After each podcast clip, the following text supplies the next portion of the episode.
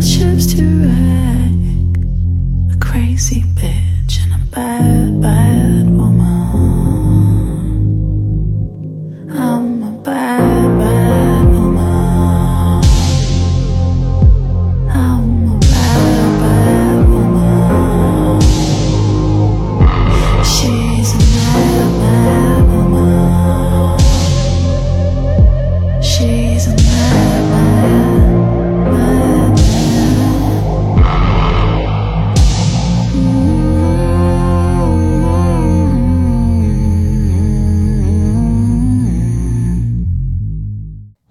听我们最新一期的冲嘴儿节目，我是主播雨薇。那近期，哎，太热了。嗯，大家好。呃，Rocio 刚刚开了一瓶饮料哈，因为没有拉赞助，所以具体是什么饮料我们就不说了。呃，怎么说呢？就是最近其实我们更新了好多有毒关系的话题，所以今天特意的请 Rocio 过来，给我们调整一下我们整个节目的调性，聊一聊现在娱乐圈的事情。虽然可能也是跟这种亲密关系当中受到的伤害有关哈。这事儿刚发生了之后，其实也是 Rocio 分享给我的，所以呢，嗯，我就先把这个话题抛出来。那我相信很多听众已经知道了，我们想要谈的是什么事儿了哈，那就是黄子佼。那我不知道 Rocio，当你第一次看到黄子佼的这个视频露出来之后，你是什么感想的呢？其实当时就是想知道点八卦，因为我是以前看康熙看的挺风生水起的，嗯、然后他其实提到这些人，我也都还挺熟的。就以前没事儿干，就是康熙对这些人全都特别熟，而且最近可能我我们这些同龄人吧，因为康熙也停播好多年了，所以偶尔还会有一些文章出来，就是看他们现在现状怎么样啊什么的，就是主要就是八卦一下。所以我当看到这个视频的时候，我那时候还，我现在基本上不怎么上班了。我那天正好在上班，然后还有很多事儿要干，但是我就一直开着那个那个视频，我想想把它听完，然后呃，然后我就赶紧分享给雨薇了，因为我可能觉得这是一个，它也不算是个热点，因为我们其实也不怎么追热点，但是这事儿肯定能分析出来。特别有意思，嗯分析出来不少东西。然后包括今天我们俩录这节目也是，就是我会觉得其实就大家看完这个就都不太同情黄子佼，就是虽然说他爆了很多人的料，然后理论上大家都应该觉得哇好勇敢，但是其实没有什么人去赞同他，然后谴责他的就也挺多的。所以我一直跟雨薇说，我觉得这这有点浅，就是其实可能这道理大家都能明白，特别正式就是为什么正确，对对，就是为什么大家都不太共情他，不站他这一边儿。嗯、但是就是雨薇还是想有一些可以去分析的东西，所以我们就就是今天就浅谈一下这个事儿。嗯，是的，因为我我想从几个角度哈，就除了我们从这件事儿本身，我们想聊一聊，就是因为最近前一段时间史航的那个事情发生，还有更早之前关于王力宏跟李静蕾的事情发生哈，其实我们都看到了非常多可以呃比较，甚至是可以相关联的部分。还有就是，我们也想聊一聊到底，因为在这个视频里面，我我看的时候感情很复杂，因为我不太了解这个人的背景，所以等于是这件事儿爆出来之后，我才开始去了解这个人到底他的地位如何，他之前经历了什么，包括他跟某一些明星之间的剪不断海理还乱的一些关系哈。呃，同时我觉着特别有意思，因为他提到了童年的创伤，因为童年创伤的确是特别令人值得同情的一点，但是又是作为一个男性，他又是一个在某种程度上说是一个特权阶级，那如何去理解他的个人责任或者他原生家庭的问题？和整个社会的影响，然后包括他自己个人的选择之间的这个很复杂的关系，我觉得这也是特别值得我们去分享和交流的。最后，我还是想分享一下，跟若修一起探讨一下黄子佼他的这个心理动态到底如何，就是为什么我们会觉着他的这些模式让人感觉无法共情？可能同样换做一个女性，我不知道会不会，呃，若修你会觉得更容易共情呢？嗯，对，就是录节目之前，我们俩还在聊，就是其实呃，要是以以以以比较简单粗暴的方式嗯去总结他，其实他现在就是一个污点证人。嗯嗯然后我们俩继而一想，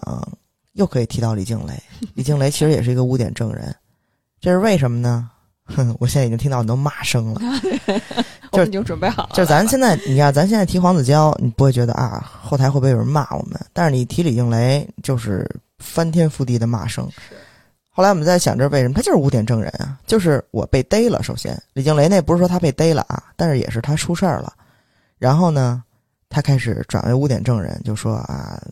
女性的责任、女性独立，这个那个的，因为他被出轨了，所以会 trigger 到很多很多的女性和有同样经历的，呃，就是女性嘛，她有一个性别优势在。然后黄子佼这个也是，就是大家不同情他的很重要的一个点是他爆出这些事儿的一个 timing 问题，对吧？嗯，李静蕾也是一样。你如果一直知道他有这些问题，你早干嘛呢？你还是在婚姻中，然后既得利益，嫁给偶像，相夫教子，形象特别的优质，直到这些这个这包不住火了，闹离婚，开始要争取自己的利益了，这些事儿全爆出来了。那你之前是在既得利益之后，你要把这些人捅出来，那可能想的很浅的人就会觉得我很勇敢。但实际上，你 timing 是有问题的。你之前是在维护这一切的东西啊。我们当时李静蕾那一期也是这样的。是我在在这儿，我必须得再继续去说明一下哈，我是加标注的那个人。就是在这儿，我们绝对不是说我们要去谴责受害者，就是某种程度上，因为我们上次其实节目里面也分析，我们是支持在一段不健康关系当中的女性走出来。但是，你看你以什么样的方式去说？如果你是代表所有家庭主妇。以我要去争取女性权利的这个视角去说的话，我觉着有一点点让我觉着不太能够接受，就是个人责任嘛。那咱们不说李静蕾了，这点儿你要删可以删啊。说黄子佼，对就也是对说那些东西，大家就哎呀，很勇敢。这个是应该是一个很先入为主的印象。第一开始，因为他说了好多自己过去的经历，然后包括再加上爆料，你会觉着哇，这都敢说，对不对？但但其实稍微有点脑子的人，看一遍都不用看第二遍，看一遍视频就知道了。是，是你这是干嘛呢？就是你之前一直在维护这个东西，就是我，我，我，我，我，我私下跟雨薇就聊过这个这个事儿，就是他的逻辑太简单了，而且那个是站不住脚的，就是让人一戳即破那种。就是你的逻辑是什么？就是我出事儿了，凭什么他们没事儿？嗯，但其实他的底层逻辑是我不应该出事儿啊！你为什么不应该出事儿？因为我是一个演艺圈的人，我虽然不是大哥，我但是我可能是二哥，我是有特权的阶级，所以我好像可以这么去忽悠这些小姑娘，我好像可以去做一些这些擦边的事儿，跟史航是一样的。是。他如果不是史航，他如果不是黄子佼，他如果不是呃吴宗宪、窦宗康，所有这些人，那你可能就身为一个社会人，非常普通的人，你不会觉得我我可以给小姑娘拍裸照，或者我不会被爆出来，因为我是一个有特权的阶级，或者一个教授，然后睡了自己很多的女学生，他他都是他他的他的底层逻辑就是我在这个位置上我是可以这么做的，那是的，他觉得我操，现在好像不行了，而且 Me Too 起来了，然后把我们以前这些特权全都压下去了，是。我好像不能这么做了，然后他才就是翻脸了。所以他的底层逻辑是跟作为一个人你最基本的道德 moral standard，他他他他那个 standard 是不一样的，因为他不是一个人，他是一个演艺圈相对有一点权力的人，高人一等的人，这个是他的底层逻辑。是是，而且我觉得在这个过程当中，他虽然说我很抱歉伤害了别人，但我觉得他一点都不抱歉。我觉得他最遗憾的是他失去了这些权利，他最遗憾的就是这件事儿爆出来了。我不觉着他真的对嗯那个他的意思是伤害的女性，哎，怎么又是 Me Too 啊？为什么嗯为什么永远都是 Me Too 啊？而且他还这哎逻辑还在哪儿啊？第一啊，他这逻辑现在把自己放在这个位置上了，有阶级、有特权的演艺圈前辈放在这个阶级上了，比普通人要高一等啊，因为他有资格去忽悠小姑娘，做一些所谓的艺术创作。然后呢，他又在说什么？他又在说，那我们身边还有很多那些那个强奸犯啊，坐过牢的人，可能就是身边打扫卫生的或者餐厅的服务员。那这些人，我在想，他们这么危险，时刻在你你身边，那要不要把他们的名字公示在网络上啊什么的？所以他那个意思是什么？他们更坏，我只是有一点变态，他们更坏，所以呢，要弄也应该先弄他们，但是他们的名字都没有出现在网络上，你身边的人每天在他们身边，在这些很危险的人身边有这么多危险，那我为什么要受到伤害？我又没有去真正的做这些事儿，我又没有坐过牢，我只是做了比强奸犯要轻很多的这些行为，为什么我会受到这个爆料啊或者什么的？所以他这个底层逻辑还是错的，就是让大家一听就觉得你有什么可值得同情的，所以我才说，就是他自己自述的那些，甭管是爆别人的料，或者把同样做错的人踩得更低。或者说自己为什么会这样？童年的创伤，以前很变态的行为，这事后认识了老婆，怎么去改过自新？所有这些其实都不是为了让大家听完了有什么可以同情他的地方。其实他就是甭看他现在应该是五十多了吧，他就一直还没有长大，他还是一直在安慰自己。十五岁，他一定要给自己一个理由去继续做这些很边缘化的东西。是。然后，如果一旦被爆出了，他会有所解释，就是因为我之前那些事儿，所以导致了我现在变态，不是因为我本身就变态，这样给自己一个可以继续活下去或者继续做这些行为的一个理由。嗯嗯，是这个逻辑吧？是是，我觉得真的，我我我也是跟罗斯有相同的感觉，就是听完之后，我觉得可能我从一个共情力的视角去分析，让我觉着感到不寒而栗。就是刚才 Rocio 其实是从理性去分析他的这个结构和框架。就是当这件事爆出来之后，他想到的是我失去了什么样的特权，我拉什么样跟我做过同样的事情下水，我需要继续，因为我是有特权阶级，所以我应该用不同的方式被对待。啊，甚至是我出事了之后，我会看其他人身上有的，我也想要。他没有意识到自己的特权其实是个双面剑、双刃剑。就是你有更多的流量，你有更多的曝光度，你也需要去因此承担相应的责任。他是没有这个意识的。我觉得他那个意识就是，他连一个人基本的这个道德道德线其实都没有。就是他会说什么？他说：“宪哥，他的感情观一直也很影响我。”所以他什么意思？宪哥可以这么做。那好像我也可以，我也可以这么做，对啊。他那个感情线是跟着别人的感情线走的吗？是跟着你身边的感身边的人的感情线走的吗？是啊，他就是乌烟瘴气嘛，就是这这些人就是有权阶级，他们互相抱的利益方面抱得很紧，但是他脆弱就脆弱到这儿，就是一旦当一个人爆雷之后，他就牵扯一系列的人，其实他们之间并不是真的。所谓的关系那么的好，那么讲义气，只不过有太多利益上的牵扯，所以一个人垮台了之后，那一下子就垮了。因为他的这些说法，让我觉得最不寒而栗的，其实是他从头到尾他并没有意识到自己的这个行为对于那个女生造成什么样的影响，他的共情力极差。他说的都是自己失去了什么样的权利，这让我想到什么？这我想到前一段时间，你知道北大的那个被 PUA 的女生自杀那件事情被宣判了。然后那个当事人叫牟林汉，她的男友，他就是做了一些非常令人发指的行为。具体在这儿，大家可以看一看暴力呃牟林汉牟林汉事件的这个相关的文章哈。我看到那个记者去采访牟林汉的时候，然后牟林汉说：“我想知道我的这些行为会对女孩子产生什么样的影响。”他会问那个记者，因为那记者是一个女性，她采访的时候，然后。呃，蒙林汉说：“你跟我说你自己到底真实想法是什么？你听完了我跟你叙述的一些事情，他之前让暴力做什么？大堕胎，然后让他把自己的一些生殖器官割下来，然后不断的对他进行辱骂、打压，然后最后暴力是实在受不了了，脱离不了这段关系，感觉极度的抑郁，然后暴瘦，最后吞安眠药，结果就年纪轻轻就去世了，然后。”牟林汉说：“呃，我想，我就想知道我做这些事情会对女生产生什么样的影响。我不知道，我不知道他是出于什么动机去说，但是他能把这句话说出来，就意味着他真的不知道自己做的这件事情对于另外一个人产生什么样的影响。这是特别令人发指的一件事情。同样的，我看到很多人也受过相应的，比如童年的虐待呀、童年的伤害，但是有些人就是因为自己被遭受的这些事情，所以他对他人会更加的小心翼翼。但有些人经历这些事情，就会变成一个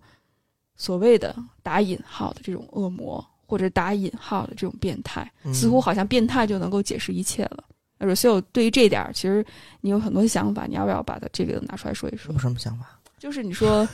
你说变态，他不说自己就我就很变态啊，我就童年受过创伤啊。哦，对这个，嗯，其实他讲的很，他首先比如说他妈出轨那个事儿，然后这个我相信其实其实这我我不得不承认，这对一个孩子的影响非常大。呀呀，包括可能如果看到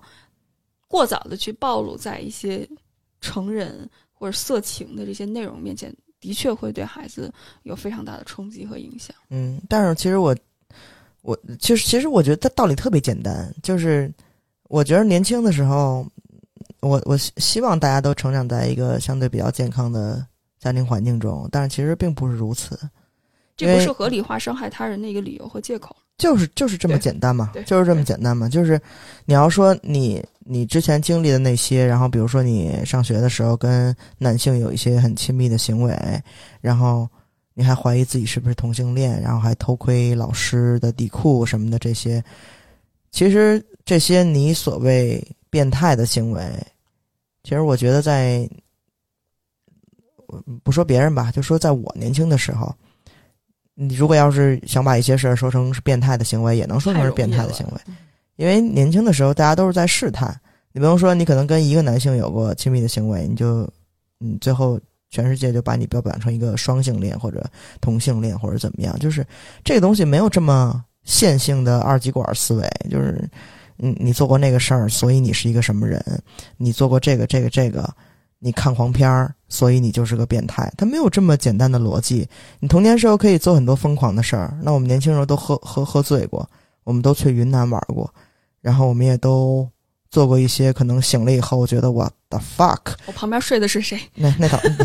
也不不不不不是不是不是在指特指这种事儿，就是说所谓那些很疯狂，然后很不理智的事儿，其实年轻的时候大家都会做。但是如果那时候我做了一件事儿，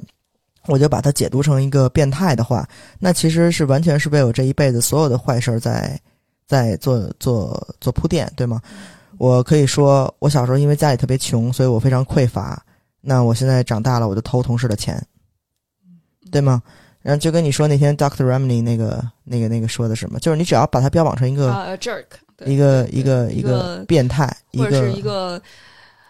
呃垃圾，一个垃嗯圾然后他就会他做所有的事儿，他就会都合理化了。对，他就因为他是个垃圾嘛，所以对做这，些然后我觉得其实黄黄子佼说这些，他就是在合理化这个东西，然后是在安慰自己，他没有在他如果可以是在逃避。如果可以安抚到大家，让大家没有那么的怪他，还觉得啊、好同情你，那可能是一个加分项。但是总体来说，他想把这个故事圆圆到他自己可以接受的一个状况。嗯，是的，是的，但是他圆不回去的是哪儿？就是凭什么他们都没事儿？他自个儿都说出来了。对，我觉得他说的就更直白一些，只不过你会通过，因为他说的不是特别高明，所以他一下子就把他的人品就凸显出来了。所以即使他，我真的很不幸，我听到他小时候的经历。其实他一开始说的时候，我不太了解他。他一开始说的时候，我还是挺同情他的，你知道吗？就如果只是截那一段，但是后来他的那些表达，就完全让我对于他的一些之前的对同情，包括他的一些经历的感到很抱歉，就大大减分儿。当然，我还是会对他的这个经历感觉到很抱歉，但是这不是去合理化伤害他人的借口。就对啊，就还是 timing 嘛。那你早干嘛呢？对啊你早报两年，可能有很多受害者就不会被这些人伤害，然后就被爆出来，他可能就不会有这个特权，就会有很少，就会有更少的人受到伤害。还是为了但是你他自己。对啊你两年前没有报啊，你四年前没有报啊，嗯，然后你还是一直在对吧？你在放任这个事儿，对。然后呢，你都已经干完了这事儿，你说我也不想干啊，你这马后炮跟谁说呢？你是幼儿园小朋友吗？为什么不想干？他有没有把你绑起来？有没有限制你人身的自由？你做这件事情肯定是能够得到相应的好处。然后你现在说我不想做，为什么非得逼我这么做？他就是一个小孩子，我不知道他那个时候他的精神状况怎么样哈。但我我会怀疑，就是他如果那个时候处在一个极度的不安、焦虑，或者是想要自毁的那种情节下的话，其实他展现出来的是内心最脆弱的那一面，又是一个孩子讨价还价。就是想要去获得关注，这也会让我想起来咱们在社群里面经常遇到的一类人，嗯，就是他会非常愿意去分享自己很脆弱的一面，比如说我小时候我母亲控制欲很强，或者是我特别对于这种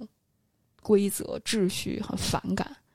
不要告诉我怎么做，所以在社群当中就要以我独大，那我不讲理。不讲逻辑，我就是关注我的情绪吗？雨薇，你不是说要重视自己的情绪吗？那我就只按着自己的情绪走，我想怎么着怎么着。女性被压抑太久了，我特别是对于女性展现出这种特质，我花了非常一段长的一段时间去克服我这个心里那种不忍或者那种圣母心的那一面，因为大家都是女性嘛，然后很多时候经历相同，所以你会对女性的一些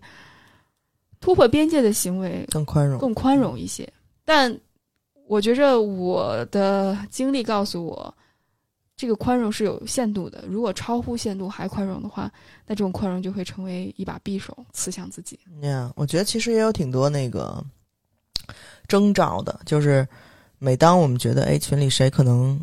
是经常发言是有问题的，那我们可能就是会讨论一下，然后你都会跟我说。其实他也有自己特别难的地方啊，怎么怎么样？他之前去别在别的社群也被踢出来过，这就是一个 red flag，这就是一个 red flag，这不止一次你跟我说过这个话。是是是，呃，确实，我觉得我特别是面对女性，在一个群体的关系当中，我是我自己，我我我不得不反思我自己是有一些些双标的，就我的确是对于女性可能会更宽容，对于男性相对更严格一些。我也在调试这个部分。我觉得不光是你了，就我们从李静蕾那 期节目就能看得出来，就是我们昨天刚不是刚才还在讨论，就是大家是以一个什么角度，在一件事儿发生的时候去评判？哦，我是同情这个人，还是我以理性去看？嗯，他说这些话好像也有很多逻辑不自洽，或者说不过去的地儿。其实因素很多呀。他说你是觉得。他大家是以情绪主导还是以理性主导？对我说，有时候就是以自己的性别去 性别主导。我是女的，所以我站女的，就那样。就是我我我就不不是为了那个吵架而吵架，但是这确实是一个现象。就跟我们经常看台湾节目说，你是支持蓝营还是绿营？啊，因为我穿绿色衣服，所以我支持绿营。就就跟那样似的。就你怎么跟他吵？对对对，我想起来你提到的那个。若秀经常发一个表情包，就是，呃，脑子是个好东西，希望你用一用，类似于这种。希望你也有一个啊，希望哦，希望你也有一个。它就是我们，我我们当然我们说情绪很重要。我最近一段时间探索到的一个感受就是，其实情绪是帮助我们更好的去意识到这个问题对我们来说很重要，甚至情绪在指引着我们，告诉我们可能我们的某些边界被侵犯。但是光有情绪是不够的。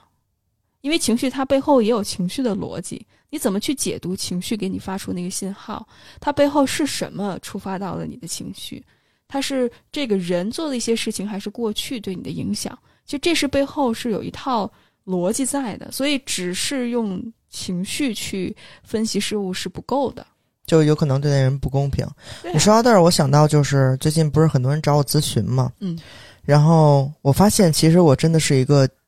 挺。边界感挺不强的人，就甭管我在外边跟人家吵啊或者怎么样，但其实我是一个边界感特别不强的人。如果你跟我特别客气，如果你一开始表现了 你非常强的边界感，那然后啊，然后我那边界感就一下丧失了，就是可能你主动说，你就说，哎呀。咱我我您这么耐心的给我解释这么半天，我觉得我们的咨询早就超时了。我再给您打点钱，只要你表现出这种，然后下一次我肯定在别的地方就给你把这钱给捡回去。就是这是你没有要求我会自己去做的东西，然后我会把很多可能更有价值的信息都会给到你，或者这个东西我不用帮你翻译。表不用帮你填，我就会帮你弄了，然后就帮你尽量把事儿都弄好。就是这个是我边界感很差的一个体现。然后后来我发现，有的人他可能会 appreciate that，有的人他就会利用这个事儿。嗯我其实还挺难拿捏，就是我我我其实是，当然也肯定受我家里边影响，就是我希望是跟每个人都非常呃平等友善的相处，但其实并不是有，并不是大家都是这样，而且大部分人可能都没有办法达到你这个期望，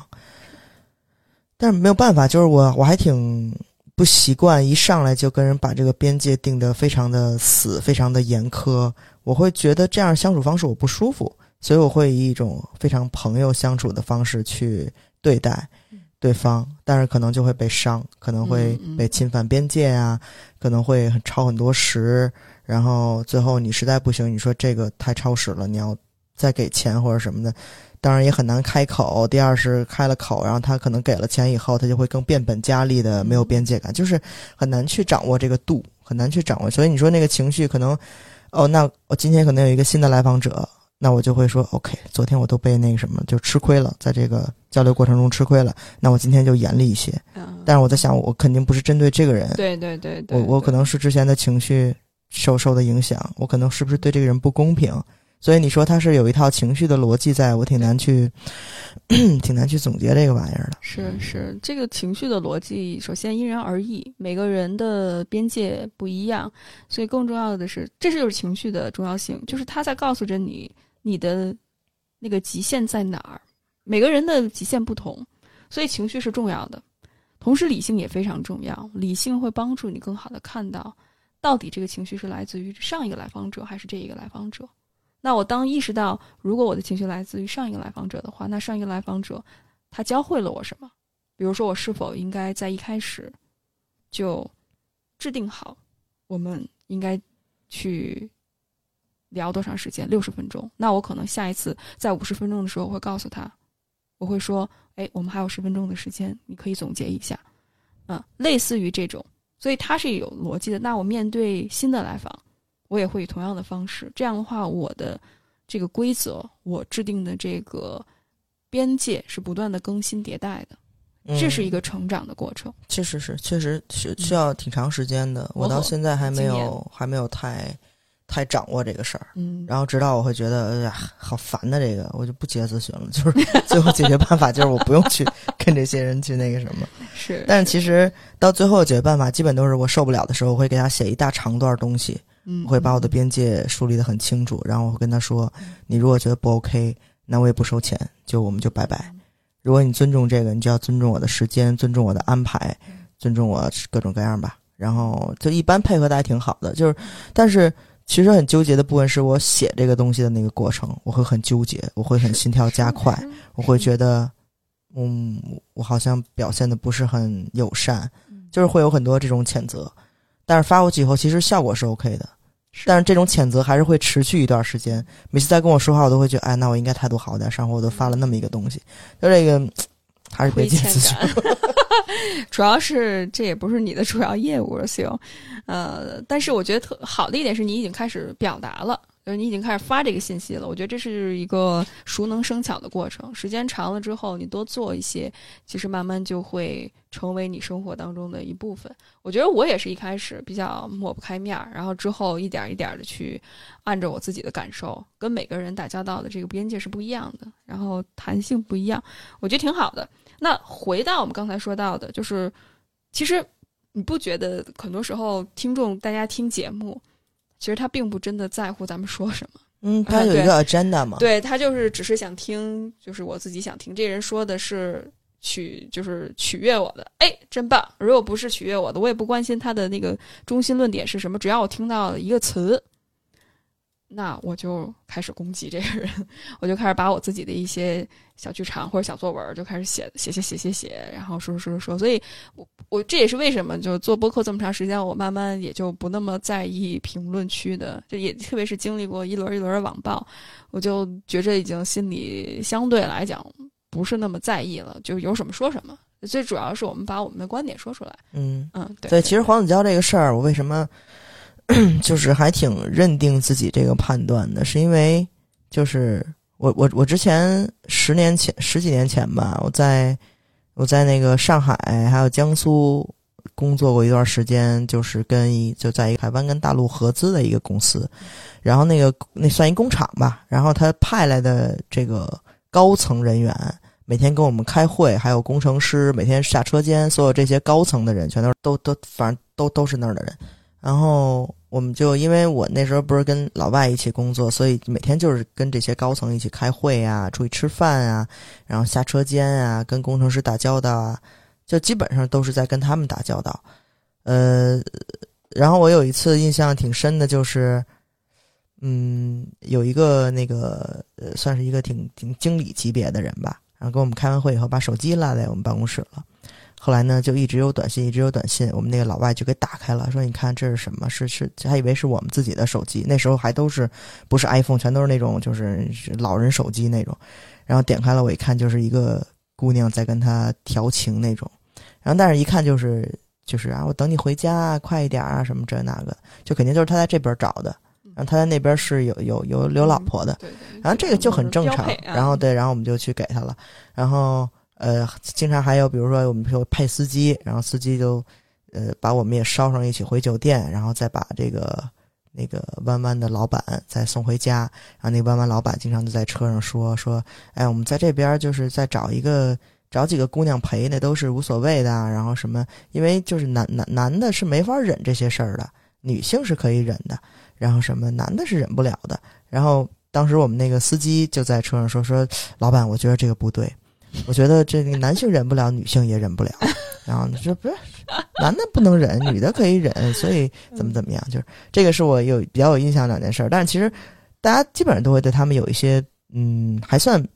比较固化的一个刻板印象，就是相比于大陆的这些男性来说，他们的那个爹味儿会更重一些，也可能跟那个文化是有关系的。我也是，我自己在。加拿大上学的时候，我的很多台湾同学，我觉得他们的价值观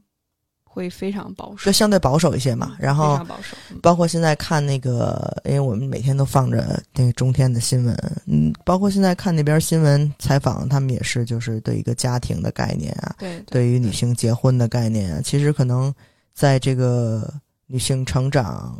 呃。Me Too 运动，反正各种女性比较先锋的运动方面吧，可能都没有办法跟大陆去比。大陆算是发展的非常，嗯，进步的。然后，呃，在那边就是，就可想而知了。就黄子佼说完这些事儿以后，包括那些吴宗宪啊，就所有那些演艺圈所谓的大哥。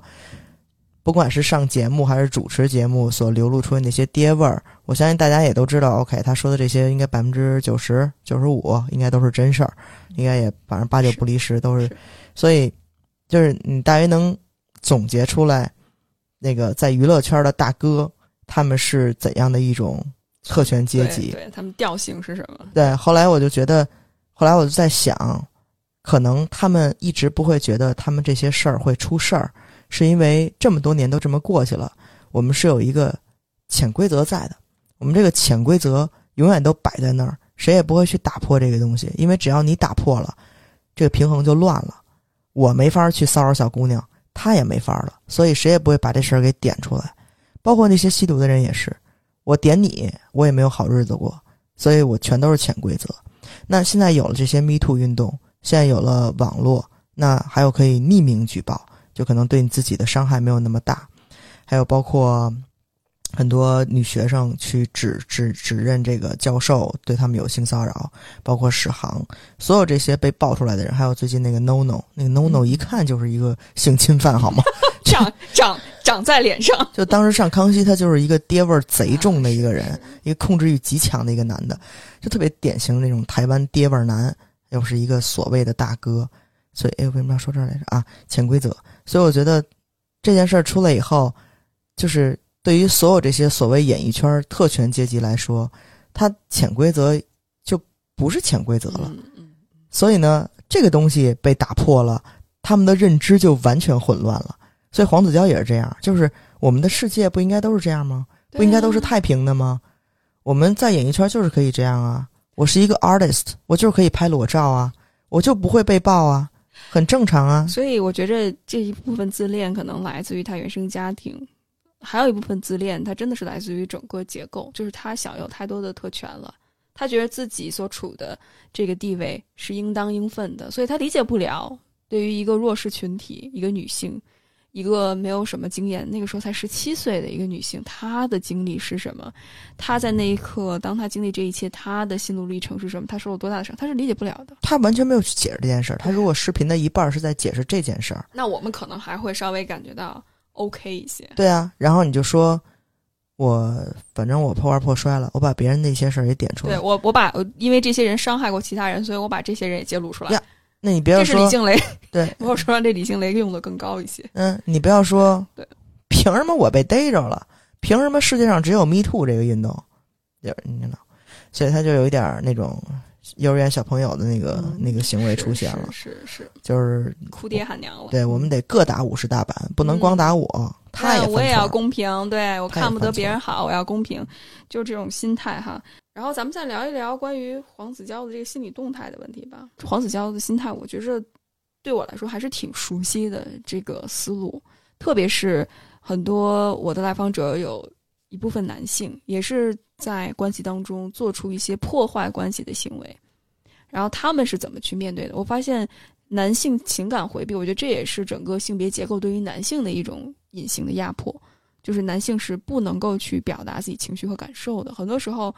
是处在一个非常压抑的状态。那这种压抑的状态会让人麻木，这种麻木也会造成什么样的一个影响呢？就是他不能面对自己，所以你在黄子佼的叙述当中，他一直在回避问题，就他没办法接受自己，他给自己找理由，是因为他没办法面对自己，感觉到带打引号最变态的那一面哈。比如说，在那一刻他是什么样的动机做这件事情，他能满足自己什么样的一些欲望，嗯，对吧？他从来没说，他如果嗯都分析出来，像咱们刚才分析似的，其实会比较受好评。这个对啊，视频你就很真实的去面对你自己。他说的是什么？他说：“我以为我做了足够多的好事儿，就可以把我之前做的错事去抹平。那你要站在大度的角度，或者得饶人处且饶人的角度，那你想想，你要爆出来这件事情，可能会伤害到我周围的人。我的妻子是无辜的，我的孩子是无辜的，我的家人是无辜的。那你这么做有没有考虑大局呢？我得饶人处且饶人了，你为什么不得饶人处且饶人？所以他其实还是觉得。”其实他内心是对于自己做的这件事情是非常羞耻的，也没有太多的，我目前听到也没有太多的愧意，只不过他觉着羞愧的是，把他现在的这个美好的人设，或者是现在既有的这些利益被打破了，所以他想报复。对呀、他因为嗯，因为那个网上爆出来，其实不是不只是一个嘛，因为至少是两到三个都会有相同的经历，都是在他这一块儿。如果他能就是，就像咱们分析的那样，就是我我我当时的动机是什么，然后我真诚的向他们道歉。就自始至终没有面对自己，没有面对自己的责任。当然，在这儿我并不是说我要去为黄子佼开脱哈，我觉得伤害是真实的，但是这某种程度上也显示出来，其实很多男性所面临的一个问题就是情感回避，就不敢面对自己，甚至是在很多责任方面他是不愿意承担这个情感的责任的。看起来好像是所谓以死谢罪，但其实这是逃避的，我觉得是最大的一个彰显，就是嗯我。到一定程度，我不用面对自己，我可以为此而结束自己的生命，我不需要去承担责任。对我觉得很多很多那个可能比如说呃，夫妻在聊离婚，或者在孩子方面，或者在出轨问题，或者在小三儿问题，所有这些问题上，就是一个女性最容易崩溃的点，就是这个男的不去面对这个问题，啊就是他不跟你吵的，对。然后他就破罐破摔，或者就我们就直接离，我也不会给你一个答案，我也不会给你一个解释，就是这个是，呃，其实我我我倒不觉得他们是为了逃避而逃避，就是真的有时候是没有能力去解释这个事儿，他可能一辈子都没有，就是我在想，我我现在比如说我我不说别人，我说我啊，就是作为一个女性，如果你现在说我什么事儿，我的第一反应是我是不是真的这么做了？如果是的话，我给你道歉。嗯，然后可能因为我的自尊心，我再去掰扯几句，我再跟你说我为什么这样，或者我怎么怎么这样。那一个男性，就是我们在看，就包括我身边的我爸呀什么这些，你都是你只要一说他什么，他会下意识的就是抗拒，嗯，就不是。然后对，你可以自尊心来说这件事，或者他以回避来说，就是你特别是说，不是说他每某一件事儿做的不对啊，特别是说他这个人嗯总是怎么怎么样，有一个行为模式在。你特别是说到他这个人的行为，在重复性的怎么怎么样，可能能反映出他怎么怎么样。只要是这种有一点上纲上线，在他看来有一点上纲上线，在攻击我个人的事儿的时候，他就是完全拒绝，完全不会去反思说，哎，确实哈，那我下次注意一点儿。嗯他会完全就是不是，行行行行行行，别说了别说了别说了，就是那次我们俩吵不就是因为这个吗？就是他会完全的，就是我不跟你说了，不跟你说了，成吗？就是然后就急生气，然后摔东西，是嘴里骂骂咧咧，就是你就是一个，你就是你其实就没办法面对自己嘛，就很脆弱一个小宝宝嘛。所以你看，很多时候这种跟这种男性长期生活的一些女性，比如他们的伴侣，就会变得特别的回避，就会受他们的影响，也把自己罩在一个圈圈里面、框框里面。所以我看到很多，就是特别是原生家庭有这样，比如说自恋的父亲，偏脆弱型自恋的这种父亲，再加上一个不得不在留在身边的女母亲，就是两个人对于孩子的这种情感绑架和情感勒索真的是非常强，甚至是那个母亲会成为父亲的一种帮凶，去允许父亲继续去情感勒索自己的孩子，不去承担相应的责任，永远做一个宝宝，就是这个样子。对，所以我觉得我们时间也差不多了，最后有没有什么你想分享和补充的呢？嗯，倒没有什么。就其实我还是觉得这个就是挺浅的这个事儿，但啊是鉴于对鉴于它是一个社会事件，然后也是一个挺普遍的一个行为模式吧，所以把这个做成一个节目叨吧叨吧，也算留个底儿。然后也跟大家就是，其实，在网络上 评论的那个结论差不多，就是他老婆还挺可怜的。是啊，就是我我其实挺不理解黄子佼他们这种行为的，就是我以此谢罪了，然后大家以后帮我照顾我老婆跟我孩子，就是 what the fuck is that？就是就是你自己不承担责任到一定程度嘛，就是那那就是那就是永远就是还是幼儿园呗。对啊，幼儿园嘛，就幼儿园水平。其实你知道这为什么？我觉着大家，我觉得我们作为一个观众哈，或者是我们作为吃瓜群众，真的不要对这些明星有太多的光环。好多时候，他这些光环、这些崇拜都是被钱、被流量所加持、创造出来的，甚至是被一些剧本包装出来的。他是个什么样的人，我们真的认识不了他啊，很有可能他是最普通普通的人，甚至是被这些权力。被这些流量加持之后，他会变得更加的脆弱。对啊，就是这种就他有特权的这种优越感。对他肯定是活得很累的那种啊。啊你看之前就是啊，他事业被影响这么多年，被小 S 那个事儿影响，大家全都站小 S，然后他口口声声就说啊没事儿没关系啊什么什么的，其实都有关系，嗯因为他是幼儿园孩子呀，所以他一直记着仇呢。是啊，是啊，哎，的确，我觉得说到小 S 可能是另外一个话题了。对，我觉得大家还是继续保持理性思考吧，